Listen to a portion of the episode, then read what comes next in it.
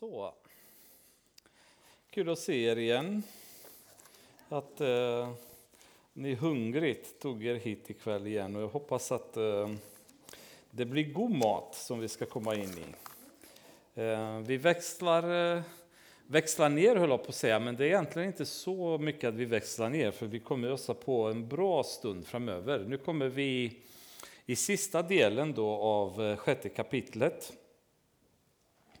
Eh, och det här kommer gå väldigt, väldigt långsamt. För vi kommer nämligen in i Guds rustning. Och där tänkte jag att vi kommer ta en kväll per varje del av rustningen. Så um, vi kommer ha en del att prata om framöver, men det är för att det är så fruktansvärt djupa områden som vi kommer in i nu, som är så grundläggande också för kristna kristnas liv och framgång egentligen. Så där kände jag att det vill jag inte gärna rusa igenom. och eh, kan man säga att än så länge så har vi pratat om eh, hela Efesierbrevet, om ni kommer ihåg ungefär hur det såg ut. Så i början på Efesierbrevet så pratades det om hur vi var döda, alltså stendöda, eh, innan Gud har har ryckt ut oss därifrån, ryckt upp oss och blivit frälsta. Ehm, vi var utan Gud, vi var hopplösa, vi hade ingenstans att ta vägen. Ehm, och Gud i sin nåd lärde vi oss att det var inte genom några gärningar utan det var enbart genom tro och Guds nåd så att vi blev frälsta. Vi lärde oss hur Gud har valt oss före världens begynnelse så att vi skulle bli frälsta, vi skulle bli hans barn då. Och att vi skulle bli en del av Jesu Kristi kropp. Vi skulle komma in i hans familj. Vi blir adopterade, betalade för av Jesus Kristus genom hans blod. Satte sigillen på oss och försäkrade oss att nu tillhör vi honom. Efter vi har lärt oss om om vår position så har vi lärt oss om hur vi ska börja leva. Nu när vi har den här positionen så kommer ni ihåg kapitlen där vi började prata om levande. Hur ska vi bete oss som kristna? Sen har vi lärt oss hur vi inte ska bete oss som kristna. Sen har vi lärt oss hur män och kvinnor ska behandla varandra, hur föräldrar och barn och sist hur anställda och arbetsgivare ska behandla varandra. Och då säger Paulus i vers 10, sjätte kapitlet, till sist. Så nu, nu säger han de här orden som många av oss längtar efter att höra ibland när vi är i kyrkan och en predikant bara drar på tiden och man bara mal och mal och vi blir bara tröttare och gäspigare. Och sen säger predikanten, och till sist, och, och då kvicknar det till glada, äntligen tar det slut. Liksom. Så hoppas att det inte är så ni kommer känna själva då. Men eh, det är det, det Paulus säger. Nu vill jag summera detta som jag lärt er under de här kapitlarna. Till sist, bli starka i Herren och i hans väldiga kraft. Ta på er hela Guds vapenrustning så att ni kan stå emot djävulens listiga angrepp. Ty vi strider inte mot kött och blod utan mot furstar och väldigheter och världshärskare här i mörkret, mot ondskans andemakter i himlarna. Ta därför på er hela Guds vapenrustning så att ni kan stå emot på den onda dagen och behålla fältet sedan ni fullgjort allt. Och där tänkte jag att vi skulle stanna idag då i alla fall. Så det Paulus säger är att efter jag berättat för er allt detta nu till sist så vill jag förklara för er vad ni behöver göra och varför. Allt detta är på grund av att vi befinner oss i ett krig. Och det är ett väldigt aggressivt och allvarligt krig som vi bekämpar. Och Paulus säger att eh, allt det här som vi har gått igenom ska ni nu ta på er genom en Guds rustning. Och den här rustningen ska göra er framgångsrika i det här kriget som vi bekämpar. Och det är ändå så att eh, i, i, i den här situationen så det Paulus börjar nu gå in på är att han förflyttar sig mer från den jordiska eller synliga världen till den andliga och osynliga. Och han börjar förklara alla de här situationer som vi går igenom här på jorden är ett resultat av det som händer i den andliga världen. Och oavsett hur duktiga vi är, hur mycket vi har lärt oss de här andra kapitlen, hur mycket vi anstränger oss i relation med varandra, i vår relation med Gud, att göra saker rätt och leva rätt, så befinner vi oss i ett krig mot en motståndare som är grymmaste, är, han är listigaste, han är ond, så att säga, ond, ondaste av alla.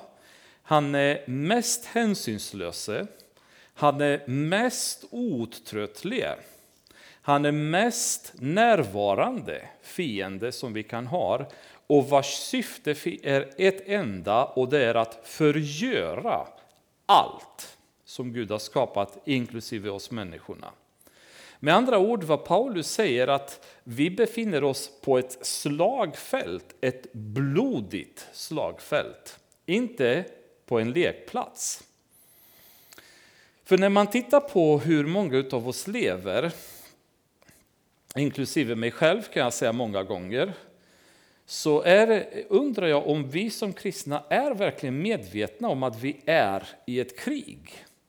Eller vi känner att vi är någon slags, eh, i någon slags kristen rolig klubb som vi bedriver vår tid i och så väntar vi på att Jesus ska komma och allt är frid och fröjd. Men det känns som att eh, förstår vi vilket krig vi befinner, vi befinner oss i? För sen när man ser med jämna mellanrum hur slag drabbar en del människor i församlingen till exempel i form av sjukdomar, familjetragedier, Eh, konflikter som ruinerar dem eller drar ner dem eller förstör deras rykte eller vad som helst så får man med jämna mellanrum glimtar eh, om att det pågår väldigt, väldigt mycket runt omkring oss. Och jag tror att det faktum att vi lever fortfarande komfortabelt, relativt komfortabelt i vårt kristna liv beror på att vi lever inte aggressivt. Vi expanderar inte eh, Guds rike in på djävulens territorier. Därmed behöver han inte vara så stressad över oss. Han håller oss ganska lätt på avstånd genom små frestelser, små synder som vi faller i, utan att han behöver ta tag i stora artilleriet och kunna ta de stora kanonerna och skjuta på oss, utan det räcker med någon liten pil då och då som han skjuter åt och redan faller vi utav det. Och det, det är någonting som irriterar mig personligen fortfarande när efter så många år i min relation med Gud så är det fortfarande så många inom situationstecken små synder som jag så lätt faller i. Och jag känner många gånger att jag borde vara starkare, jag borde ha lärt mig bättre. Jag borde begripa att det här skulle jag inte göra längre. Och ändå så faller jag. Så Därför behöver jag inte möta de här stora, enorma kataklysmerna i min relation med, med Gud, därför att jag faller redan på de små. Redan på de små synderna så, är, så har vi redan gett upp, har vi redan backat.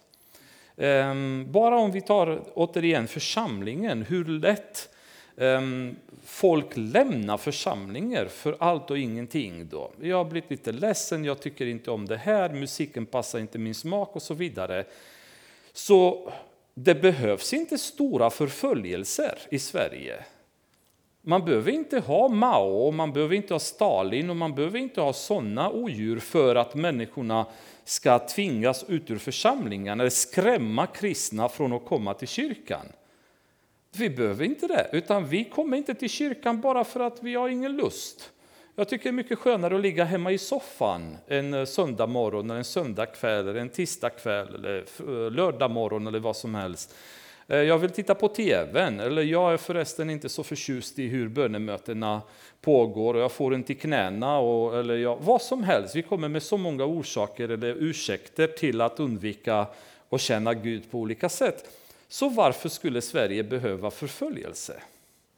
Det behövs inte. Det räcker med underhållning, det räcker med tv, det räcker med, med idrott, det räcker med sånt som får oss att inte komma till kyrkan.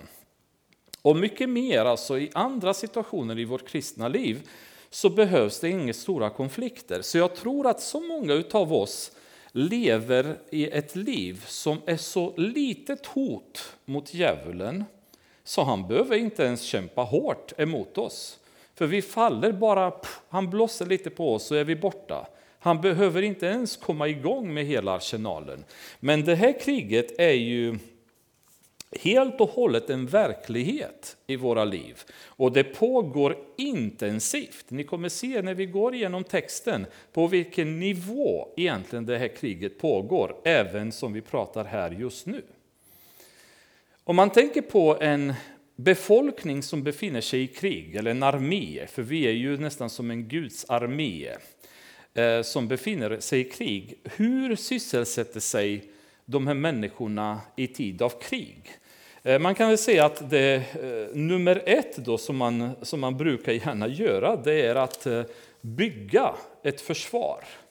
Att man sysslar med att bygga försvarsanläggningar, försvarsmurar, vad som än krävs, cyberförsvar, vilket försvar vi än behöver. För det första vi måste säkra, det är att vi inte förlorar det vi har. Det vi har vunnit, det vi äger, det ska vi inte förlora. Det måste vi se till att försvara och bygger de här försvarsanläggningarna runt våra liv, runt våra familjers liv, runt vår församling, så att vi inte tappar det vi har nu. Det här måste vi värna om, det här måste vi försvara. Eh, man provianterar, man ser till att man har det som krävs för att kunna livnära sig ifall situationen blir tuff. Och med tanke på den intensitet med vilken Bibeln läses i kristna församlingar idag så förstår man vilken, vilken katastrof det vore om plötsligt en förföljelse skulle uppstå i Sverige och vi skulle hamna i det läge som kineserna var för ett antal år sedan när de fängslades i tiotals år och de hade i princip ingen tillgång till civiliserat liv. Och kristna var tvungna att leva och mata sig med de bibelverser som de hade lärt sig utan till innan de blev fängslade. Så de försökte att lära sig så mycket av Bibeln utan till som möjligt ifall de skulle hamna i fängelset. För det var det enda sättet de kunde läsa Bibeln, det att komma ihåg de verser som de har lärt sig. Ehm, men idag så är vi inte så intresserade av att livnära oss med ordet. Vi tar det för givet att ah, men jag har lust att läsa ett par verser idag så gör jag det. Och vill jag inte så behöver jag inte. Men det är en viktig del att vi måste proviantera. Vi måste se till att vi får mat i våra liv. Då. Eh, en annan grej det är att man skaffar sig så bra vapen som man bara kan. För att det är avgörande, trots allt i ett krig, att du helst har bättre vapen, effektivare vapen än din motståndare. Ehm, vi kan ge jättemånga exempel då, men ett exempel som fascinerade mig det är ju 1948 befrielsekriget i Israel. När, eh, om man tittar historiskt sett då, det var en av de eh, mest mirakulösa krig som har vunnits någon gång i historien. Den är en liten, liten minination, knappt befolkad med människor vid den tiden. Plötsligt blev anfallen utav Syrien, Egypten, Libanon, Jordanien, Irak, Iran, Pakistan, Saudiarabien och en massa frivilliga muslimska soldater som kom från alla möjliga hörn i arabvärlden. Alla dessa länder attackerade Israel för att tillintetgöra landet. Och eh, mirakulöst nog så lyckas judarna stå emot, men de börjar krokna mer och mer och mer. Det blir mer och mer problem för dem. De får inte proviantering, de får inte vapen. De var till, tydligen ett tag till och med skrämde de motståndarna genom att skjuta vapen utan projektiler. De bara gjorde massa oväsen. Och så trodde de att det kom någon projektil och så sprang de iväg och var rädda och till slut så hände inget, det var bara massa oväsen. Så de tog till alla knep de kunde men de var på väg att gå under. Och i det här läget så lyckas eh, israelerna då få en transport av tjeckiska eh, Avia-flygplan som heter S-199 som var inte de allra häftigaste stridsflygplanen men typ nummer två efter en del flygplan som tyskarna hade använt i andra världskriget.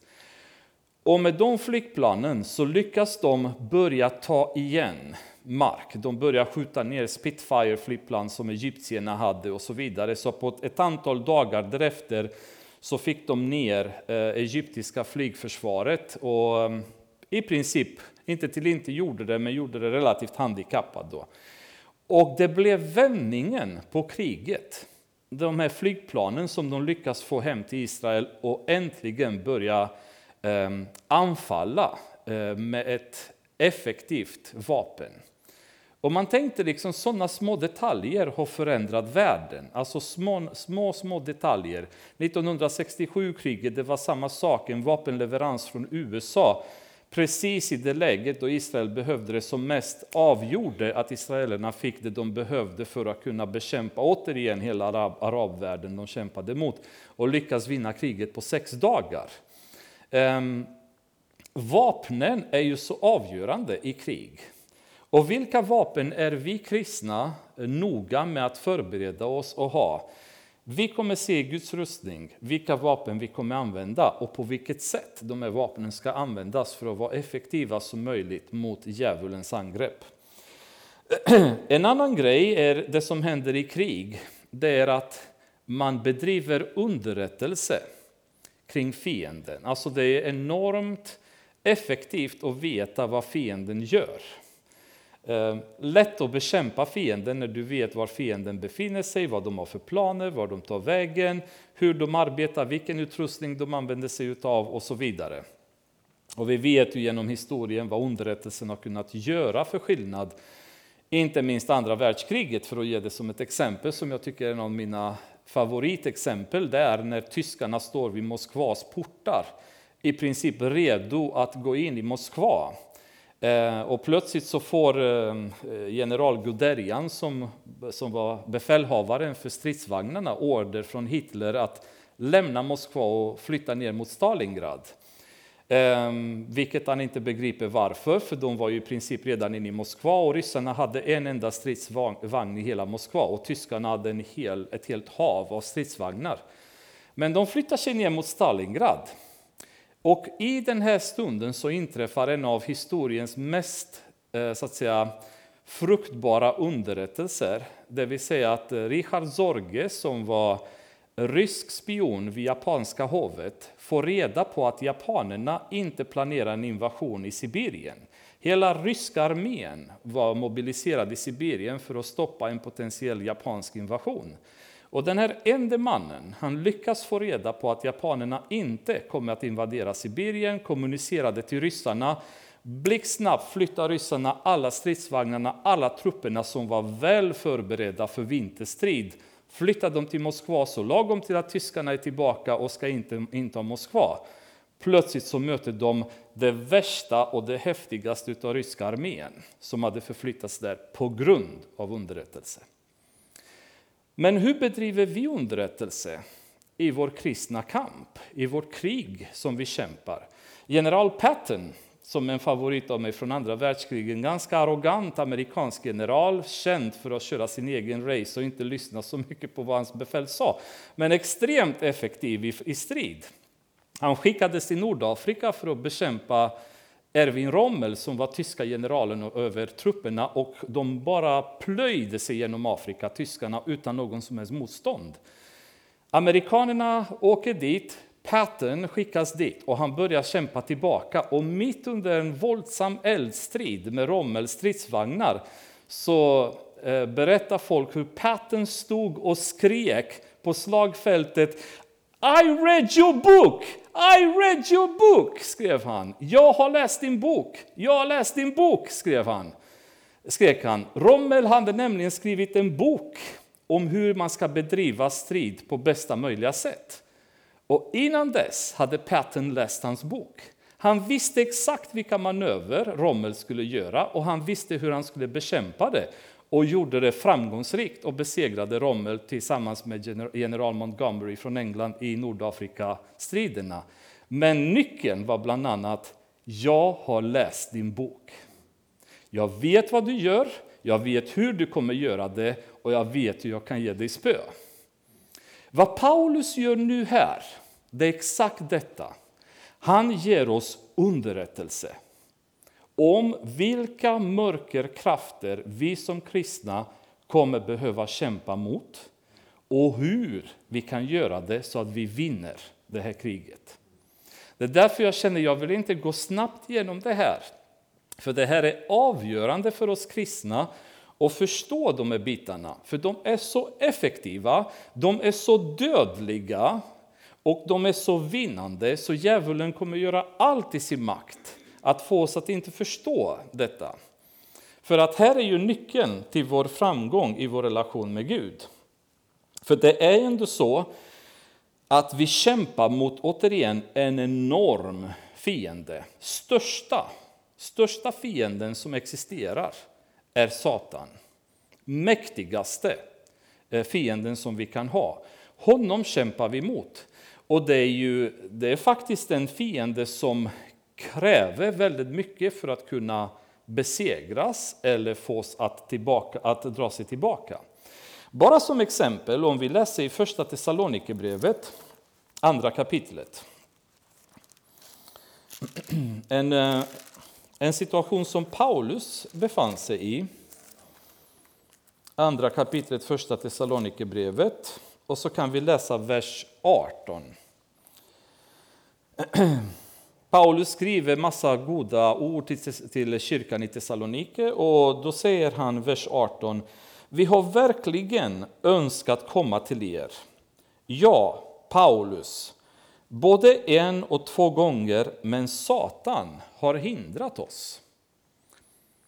Alltså nu snackar vi Paulus. Det är samma person som egentligen nu berättar för oss om hur vi ska besegra Satan.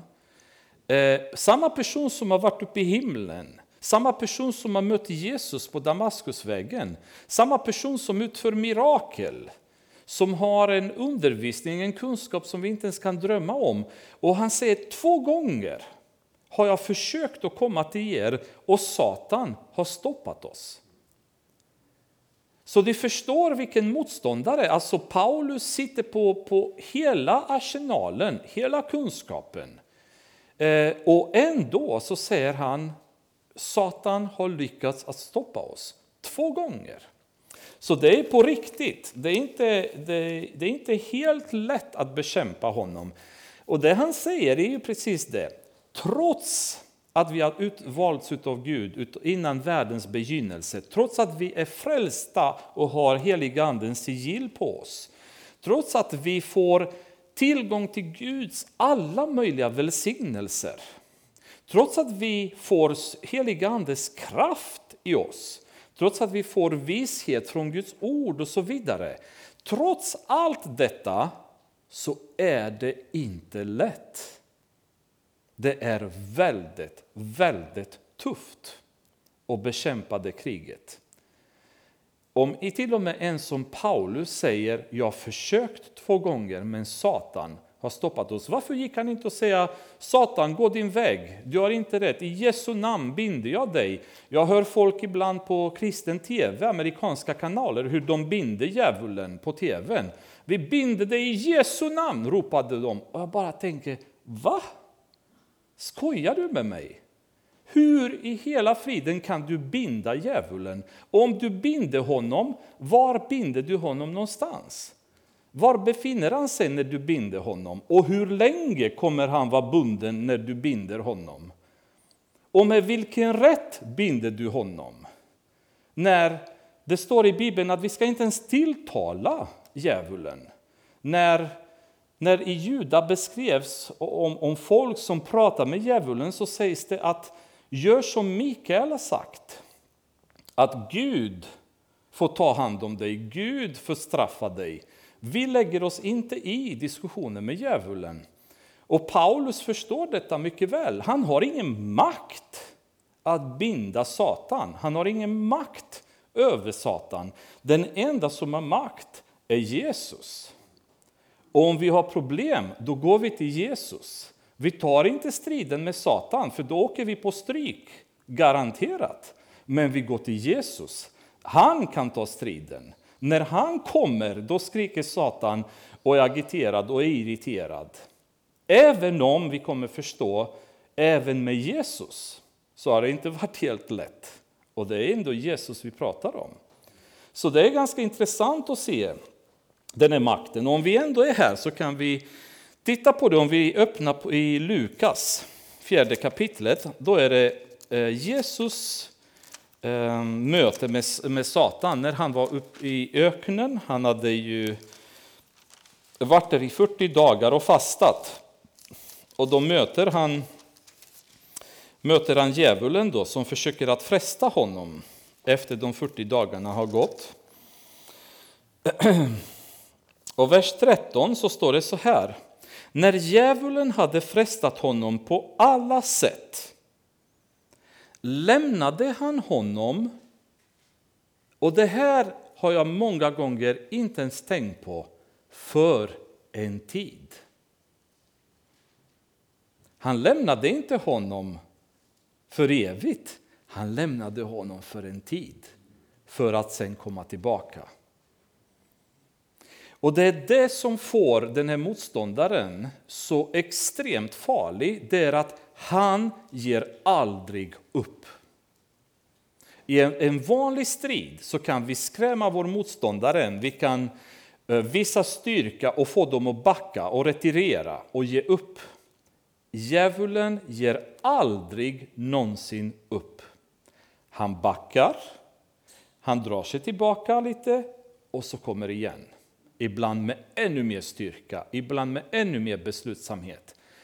Och om ni inte tror att det stämmer, tänk på vad Jesus har fått gå igenom sen under hela sitt liv. Och kom ihåg vad som hände sen. Lukas 22 kapitlet, vers 4, eller 44. Förlåt. Nu är vi i slutet av Jesu liv. Det här var början. Och se hur det ligger till i slutet på hans liv. Vers 44. Nu befinner sig Jesus i Getsemane innan korsfästelsen. Han är i bön.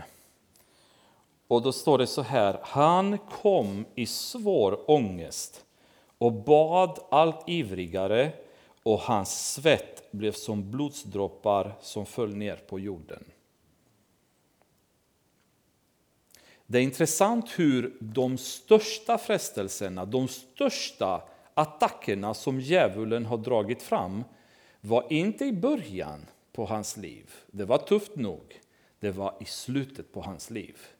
Efter att han hade varit efter Jesus hela tiden och fått honom förföljd och fått honom bespottad och fått, att han fått springa i Nasaret för att inte kasta honom efter en, från en klippa. Eh, Herodes har velat döda honom. Han har gjort allt han har kunnat. Men det värsta han tar i slutet på Jesu liv. Och Det är så tufft som Jesus till och med säger till Herren, om det är möjligt, ta bort den här bägaren.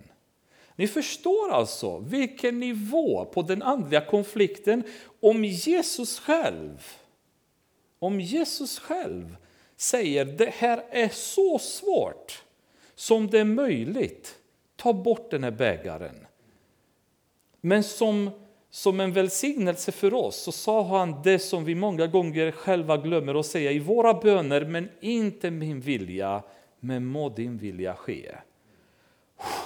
Tack! Tack för att du har sagt det, kände jag många gånger när jag läste om Jesus. Tack för att du har sagt det, att du har sagt inte min, men din vilja ske. För att i det ögonblicket av andligt krig, till och med Jesus tyckte det här är tufft. Ni förstår vilken fiende vi kämpar mot.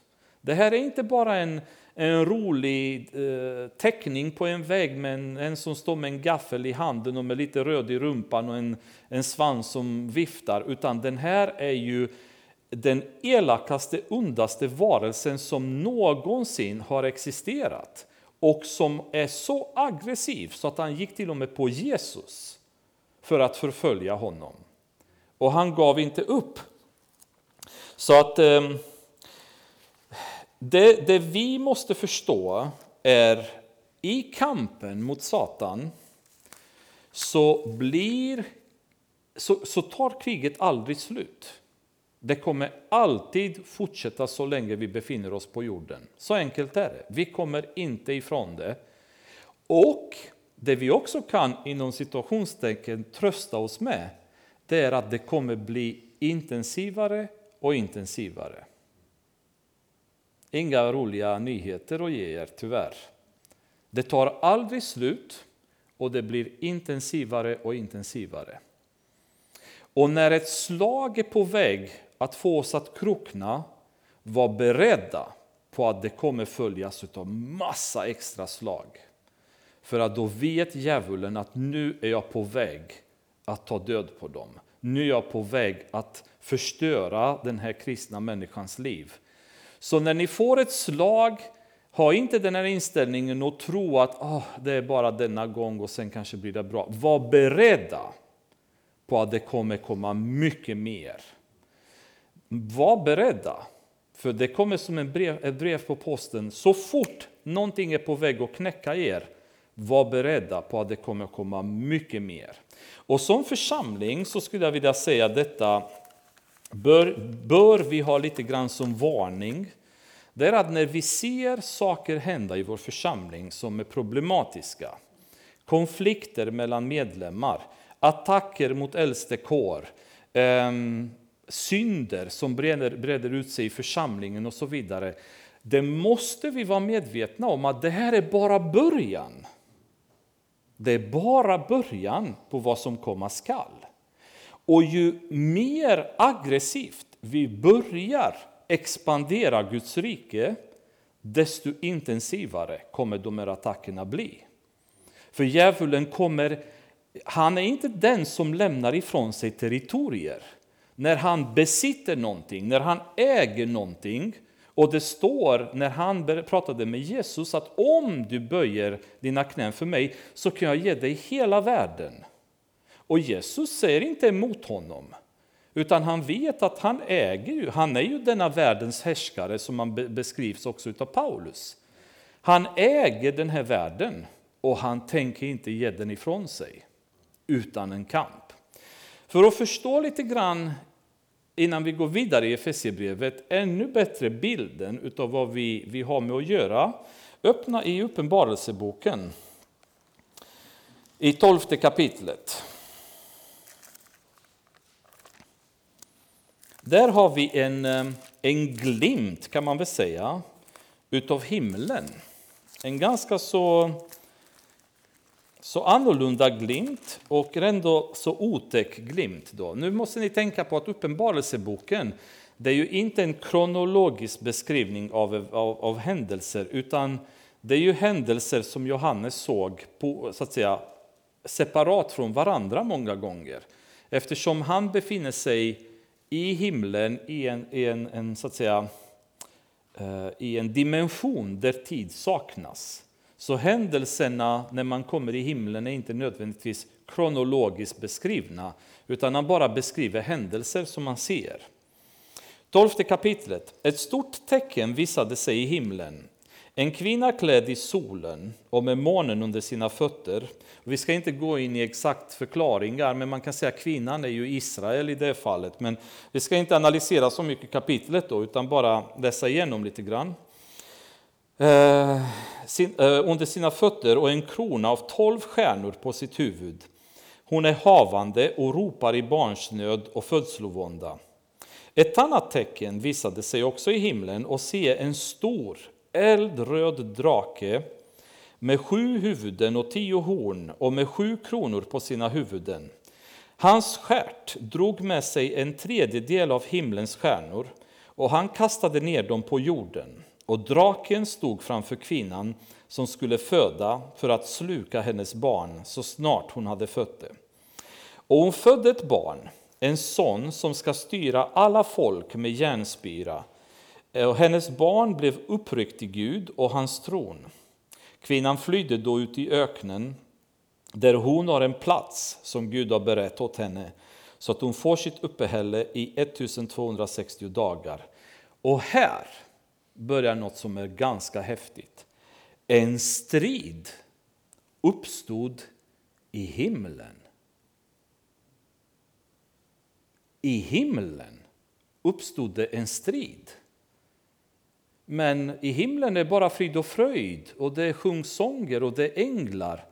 Ja, men nu är djävulen igång och han börjar strida i himlen. Han börjar anfalla Gud och Guds armé av änglar i himlen. Ni förstår alltså, han är ju inte, inte den som ger sig oavsett motståndaren. Han går på himlen och startar ett krig där. Mikael och hans änglar gav sig i strid mot draken.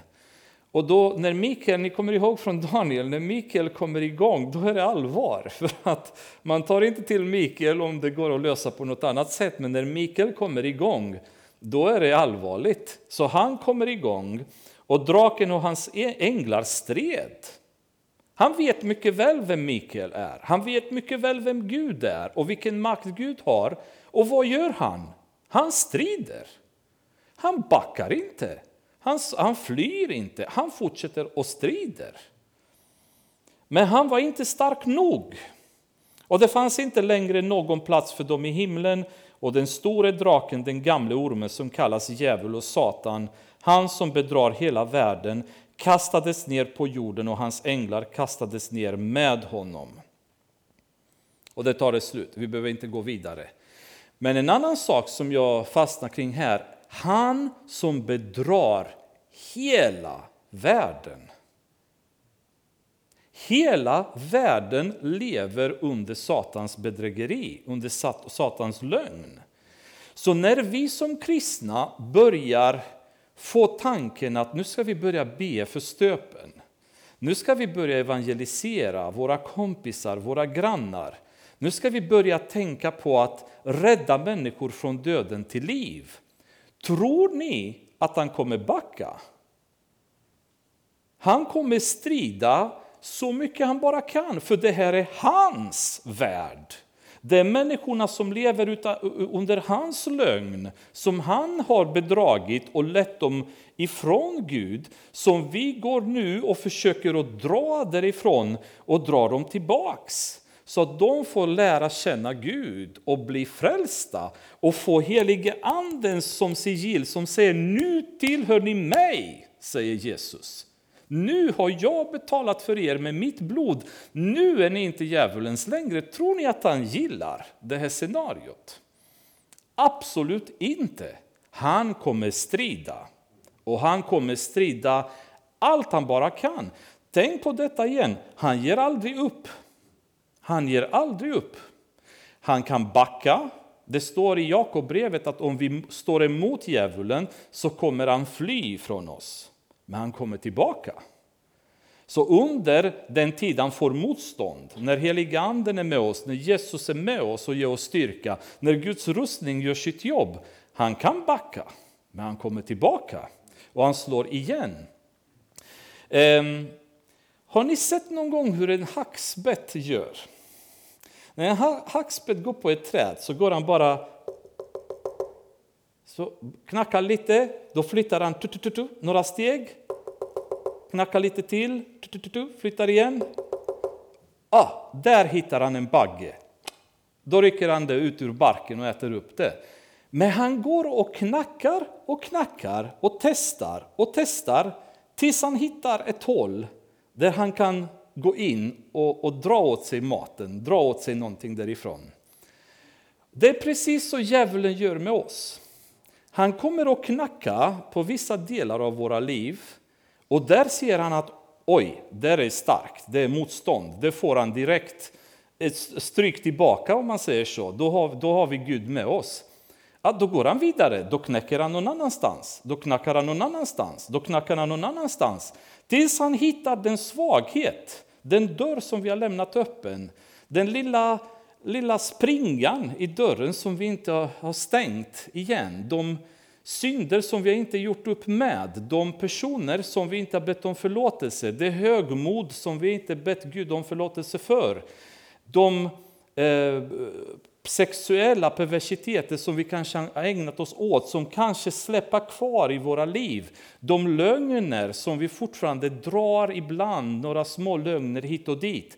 Den lathet som vi inte har lyckats få bort ur våra liv och så vidare. Han hittar dem och då går han in och där skapar han förödelse. Så han ger aldrig upp. Han fortsätter och fortsätter och fortsätter. Dessutom så har vi också ett problem med honom och det är att när vi bekämpar ett vanligt krig då har man motstånd, motståndaren så att säga, någonstans där vi ser honom. Djävulen kan vi inte se. Så vi kämpar mot en osynlig motståndare. Däremot så ser han oss hela tiden. Däremot så har han läst vår bok mycket mer än vad vi själva läser det. Han vet mycket väl, när han kommer till Jesus, så kommer djävulen med bibelverser till honom för att fresta honom. När han kommer till oss så kommer han många gånger med vackra saker att fresta honom, oss att, att hamna på vilovägar. Han kan det här Bibeln mycket mer än många av oss kan det och han använder det mot oss för att kunna lura oss och bedra oss. Så det är ingen, ingen lätt match vi har. Ska vi läsa lite mer, bara så att vi har det som grund om vem egentligen han är och var hans ursprung är. Om vi tar till Hesekiel 20, 28 kapitlet.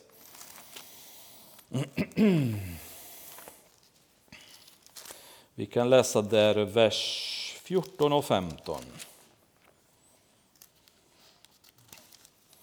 Den beskrivning som de flesta är överens har med just Satan att göra. Du var en smord, beskyddande kerub och jag hade satt dig på Guds heliga berg. Där gick du omkring bland gnistrande stenar.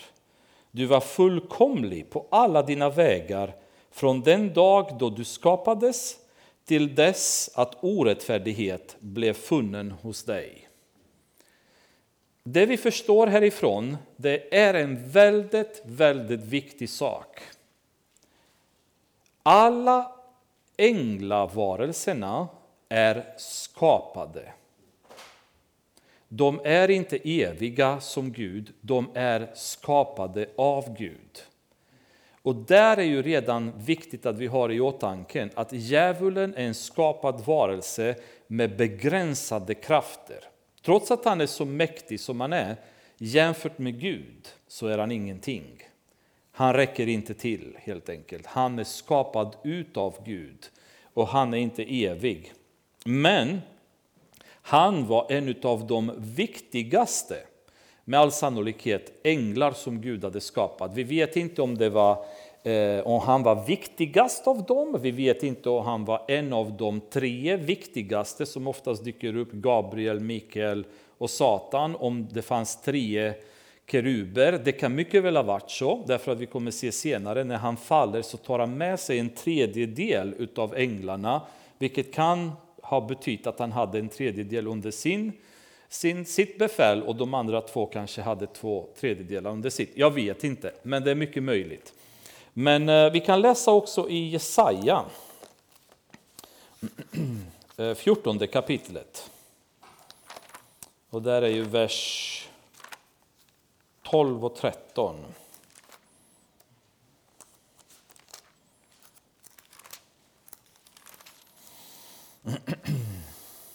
Hur har du inte fallit från himlen, du strålande stjärna, du gryningens son?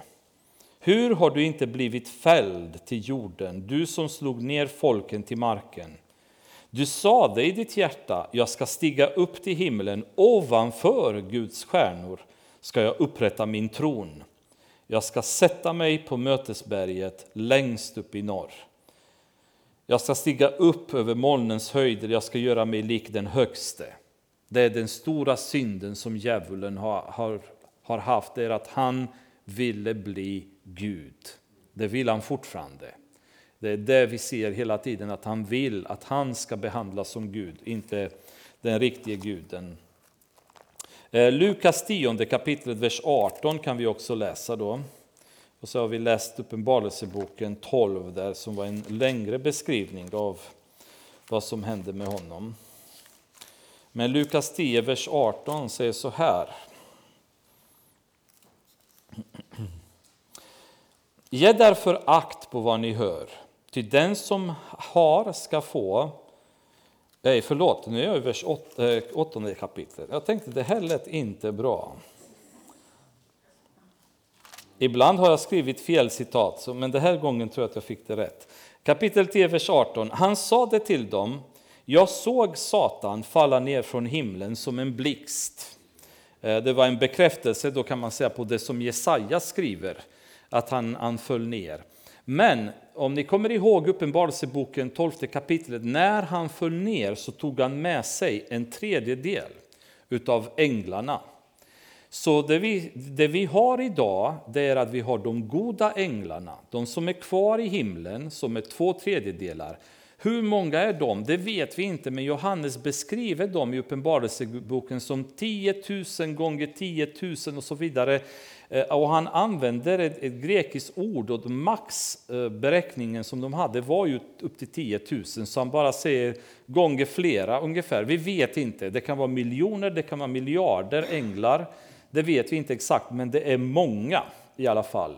Men det säger också oss hur många demoner som djävulen nu har under sitt befäl. Om man tog en tredjedel utav alla dessa många miljoner änglar, kanske miljarder, det vet vi inte. Så de har han tagit med sig.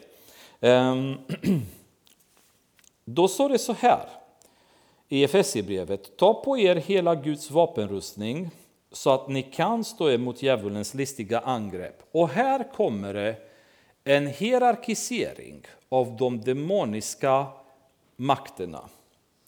Ty vi strider inte mot kött och blod, utan mot ett, Förstar. Två, Väldigheter. Tre, Världshärskare här i mörkret. Och fyra, Ondskans andemakter. Fyra olika kategorier som beskrivs för oss här. Och här är också en tankeställare för oss. Det Paulus egentligen säger är att ni strider mot en organiserad demonisk armé som är organiserad som en militärmakt med hierarkier som är mycket väl förberedd för krig.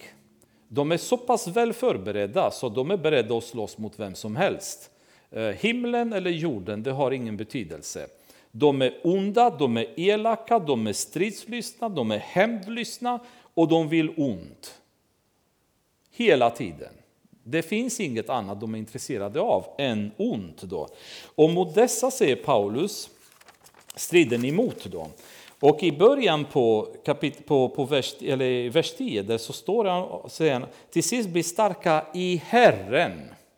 Och det är så viktigt att ha det i åtanke, för hur ska vi kunna motstå den här armén i våra mänskliga krafter? Det finns inte en chans. Det finns absolut ingen chans. Ehm, makten som djävulen har tillsammans med hans armé är stor. Om vi tittar i jobbboken, då ser vi först att han har makten att mobilisera arméer. Han skickar både sabéerna och kaldéerna som dödar massa djur som Jobb ägde då. Så han får de här arméerna att lyda honom och skicka dem till att massakrera djuren för jobb. Han framkallar eld från himlen. Det stod att det kom eld från himlen och förstörde för honom. Och dessutom så får han, han kan framkalla stormar som dödade hans barn, Jobs barn, då, som det kom en storm som ryckte sönder huset där de befann sig i. Allting framkallat av Satan själv. Dessutom så kan han framkalla sjukdomar eftersom när han får fria händer från Gud så går han och börjar eh, förpesta jobb med massa sjukdomar.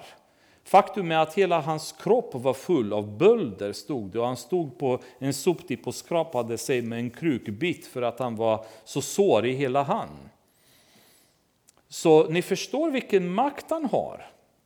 Så när jag ser folk på kristna tv-kanaler, om det är ju CBN eller eh, kanal 10 och så vidare, som sitter och ropar vi binder dig i Jesu namn, så känner jag bara, ni har inte en blekaste aning vad ni pratar om. Ni har inte en blekaste aning vad ni pratar om. Det finns ingenting som ni kan göra mot den här varelsen. Det enda vi kan göra, det är att gå till Jesus och säga Jesus, hjälp oss. Hjälp oss, kom och hjälp mig mot detta, för det finns ingen chans att vi som människor kan stå emot det här. När djävulen får fria händer och ger sig på oss, så kan vi skrika och binda och ropa allt vi bara kan. Det finns inte en chans vi kan göra något. Men går vi till Jesus i bön, där kommer vi se mobilisera vi hela artilleriet. Och det är det han räds mest. Det är därför tisdagarna är jobbiga, det är därför lördagmorgnarna är tomma. Därför att det är det han räds mest. Julmusikal, inga som helst problem. Det har han inga problem med, eller kanske lite. Men tisdag kväll, lördag morgon, där skakar han av rädsla, för där kommer heliganden. Där kommer de makter som Paulus säger, det är det vi ska göra. Vi ska bli starka i vem? I Herren. Där är den styrkan som man inte kan stå emot. Men att vi skriker på, på kanal 10 eller på andra kanaler, det spelar absolut ingen som helst roll för honom. Det betyder ingenting. Han kan bara trycka ner oss med tummen och så är vi borta. Men tar vi med heliganden och Jesus och vi går till Jesus, vi ska inte sitta och prata med djävulen, vi ska inte ge honom uppmärksamhet eller vår tid, utan vi ska prata med Jesus. Det är till honom vi går. Vi har ingenting att prata med honom om. Han är nolla. Vet ni att han heter dessutom i Bibeln Belzebub, eller hur? Kommer ni ihåg det? Alltså vem är det som heter Bub egentligen? Varför ska jag överhuvudtaget ens prata med Bub när jag kan prata med Jesus? Jag förstår inte hur kristna står på tv och i kyrkor och ropar och pratar med Bub när jag kan gå och prata med Jesus. Varför? Jag tror att det är någonstans det är bara en vana de har tagit från församlingar de har vuxit upp i och ingen tänker på att vi pratar inte med honom. Han existerar inte för oss som en person vi ska prata med, en varelse. Gud får ta hand om honom. Och han vet hur han ska ta hand om honom. Vi bryr oss inte om honom, liksom, än vi är medvetna om vem han är. Ni kommer ihåg i Daniel kapitel 10. När Daniel beskriver hur han har fått nöd för judarna och han börjar be och börjar fasta från utsökta rätter. Och han ber och veckorna går och efter ett tag så har han en vision där han möter en ängel, eller han möter en himlavarelse i alla fall kan vi säga.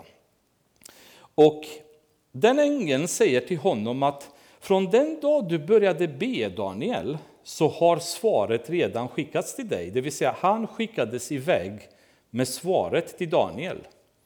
Men på vägen så mötte jag fursten av Persien Intressant beskrivning. Vad säger Paulus i vers 12?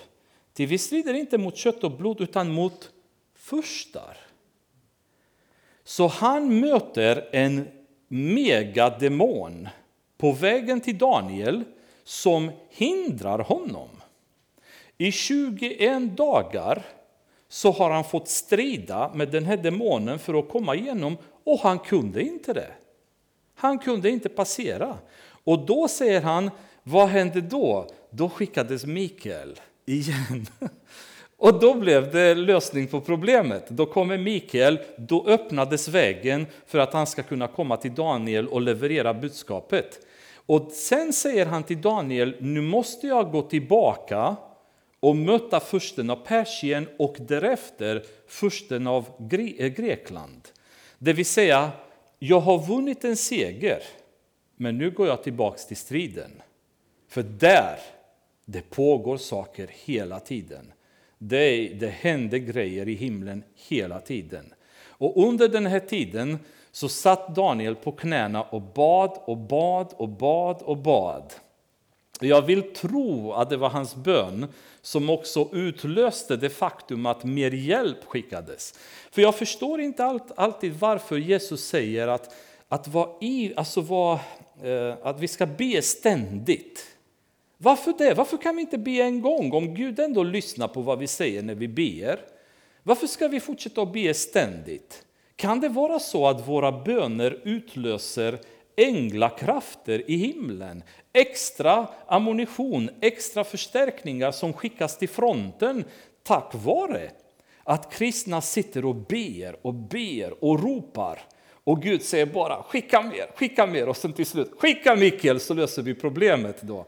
Eh, och jag tycker det är så spännande när man ser vad som händer i den osynliga världen och hur små människor som vi, som inte har en chans att kämpa emot, plötsligt kan förändra världen och kan förändra historien genom våra böner. Genom att vi kämpar med rätt vapen. Då. Så det kan man säga att eh, vi vet att vi kan kämpa det, kriget, men vi vet att vi kämpar mot en organiserad armé som är hierarkiskt byggt, väldigt effektiv i strid. Men så säger Paulus därefter, tag därför på er hela Guds vapenrustning så att ni kan stå emot på den onda dagen och behålla fältet. Alltså ni ska göra motstånd sedan ni, ni full, fullgjort allt. Men det intressanta som han säger det är att ta på er hela, hela vapenrustningen. För det är det vi kristna är egentligen så dåliga på.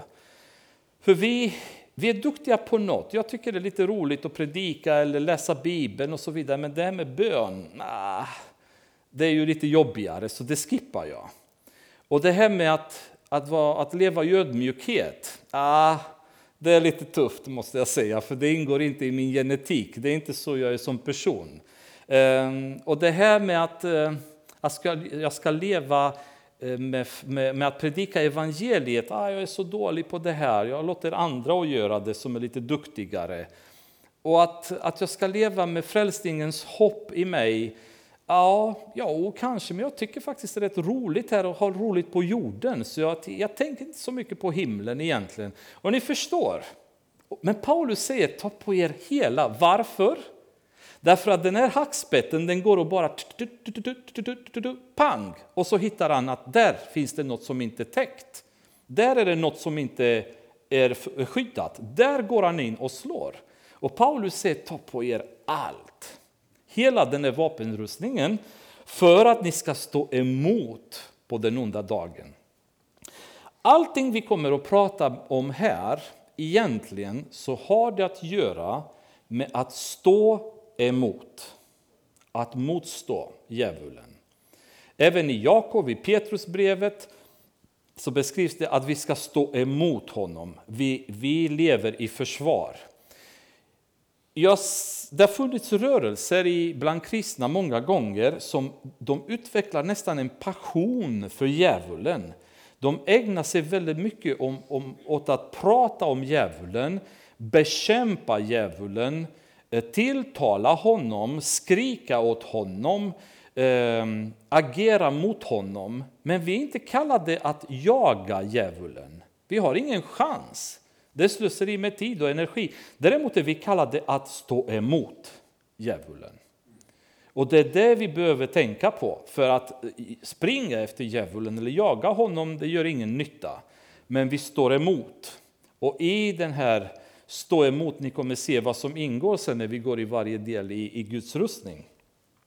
Och sen så skulle jag också säga att eh, det som kommer att krävas i slutändan, eller till slut, det som kommer att, hända, att krävas är uthållighet.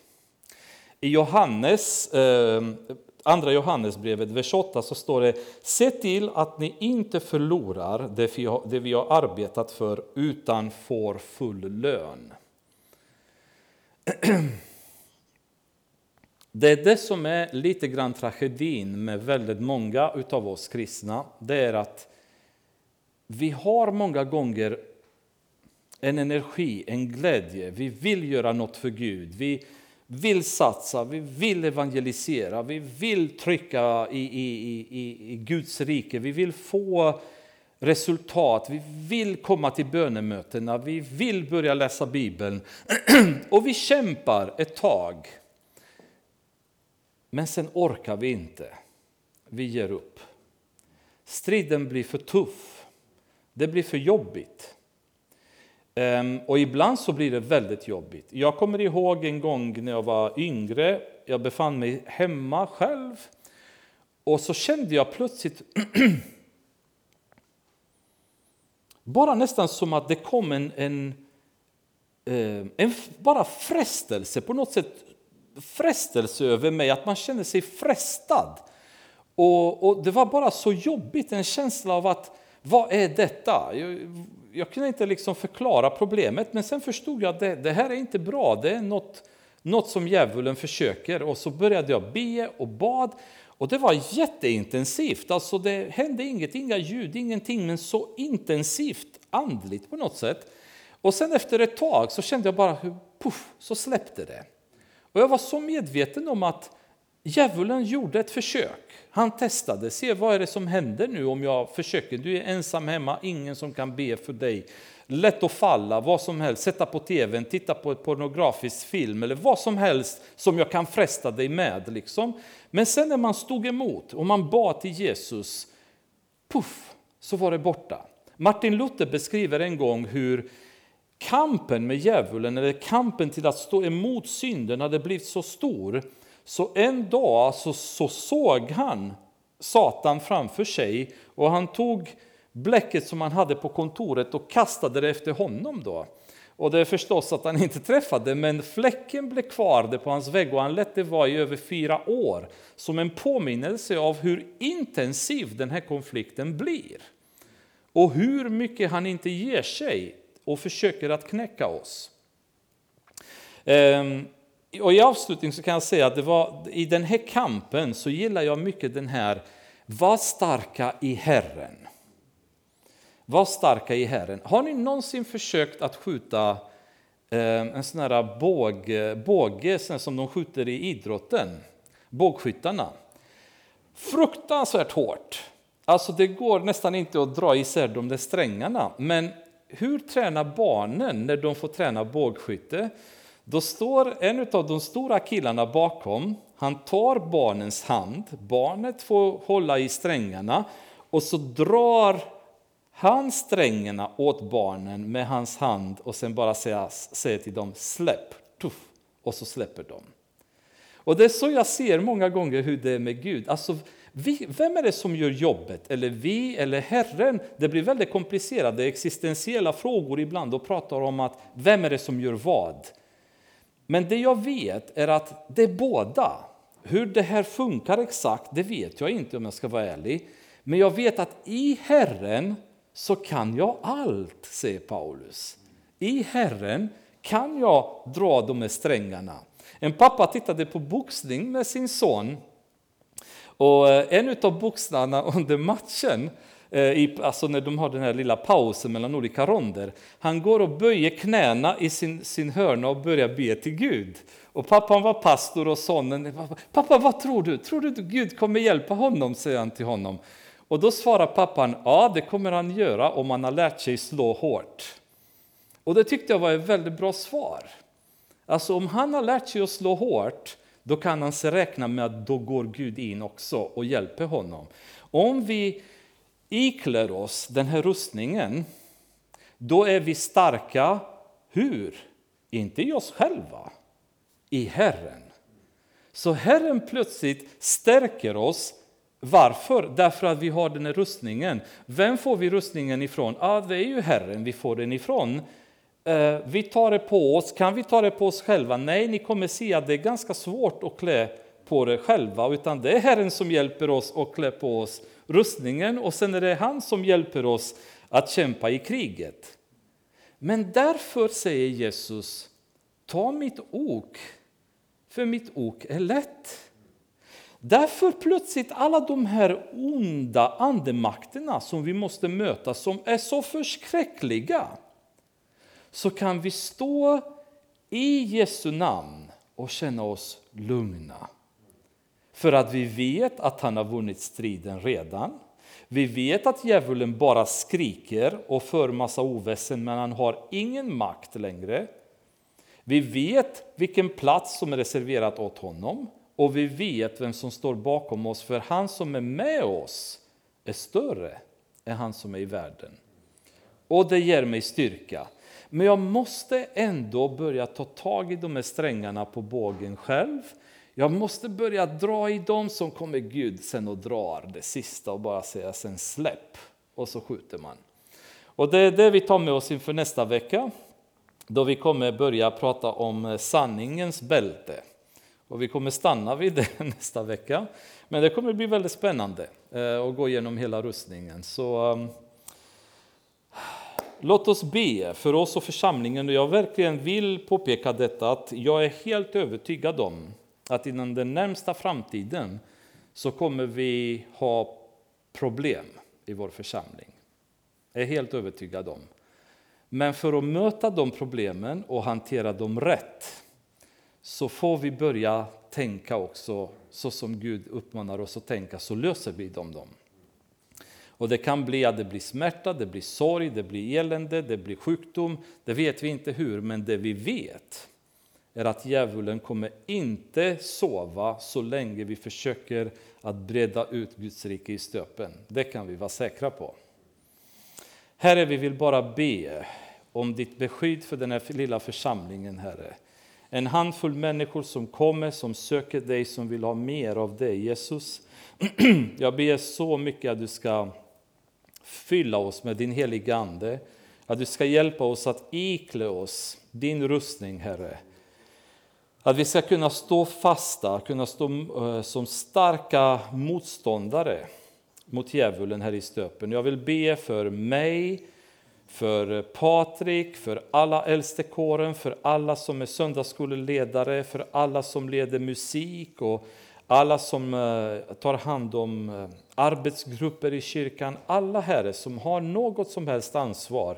Herre, jag vill be om en extra beskydd. Jag är säker på att de ligger i Djävulen kikar sikte då han vill förgöra, han vill förstöra, han vill döda, han vill eh, skapa förödelse runt omkring, Herre. Och jag ber om ett extra beskydd för oss allihopa, Herre. Sen ber jag för resten av församlingsmedlemmarna, Herre. Ta alla i dina händer, Herre. Höll dem nära dig, Herre. Jag ber för dem som har vandrat iväg från församlingen, som ligger hemma och är ensamma och är helt exponerade, Herre, för djävulens angrepp av alla dess slag. Herre Jesus, jag ber att du ska valla hem de här fåren igen, Herre, så de kommer i församlingens beskydd, i det området, Herre, där dina änglar har tältat runt omkring den här byggnaden, Herre, där, där de har byggt sin, sitt tältläge, Herre, för att kunna försvara oss, för att kunna beskydda oss från djävulens listiga angrepp, Herre. Jag ber i Jesu namn, Herre, att du ska ge oss styrka, vishet, kärlek, Herre, så att vi kan övervinna varenda frestelse, Herre, som vi utsätts för och kunna breda ut ditt rike. Du ser hur svårt det känns och hur fantasilösa vi är, Herre, när det gäller att hur vi kan få stöpen att bli frälst, hur vi kan få människor att lära känna dig. Vi, vi är osäkra, vi är okunniga, vi är orkeslösa, vi har ingen eh, vilja många gånger ens, Herre. Jag ber att allt det här ska bort i Jesu namn. Jag ber att du ska ersätta det, Herre, med balans, med harmoni, med kärlek, med ivrighet, med vishet och med styrka från din heliga Ande, Herre. Jag ber att synden ska bort så att våra hjärtan ska vara helt förberedda så att du kan inta dem och eh, hantera oss precis så som du vill Jesus. Du är den som vi kommer till, Herre, och vi vet att i namnet Jesus allting blir möjligt, Herre. Det finns kraft i namnet Jesus, det finns kraft i blodet, det finns kraft i din närvaro, Herre. Det är hos dig vi vill vara, i dina armar söka beskydd, Herre. Och jag ber ännu en gång, låt den här församlingen gå härifrån välsignad, Herre. Alla som har varit här, bara bli välsignade, få energi, få glädje, få ork och kunna ta kampen, Herre. I Jesu namn. Amen.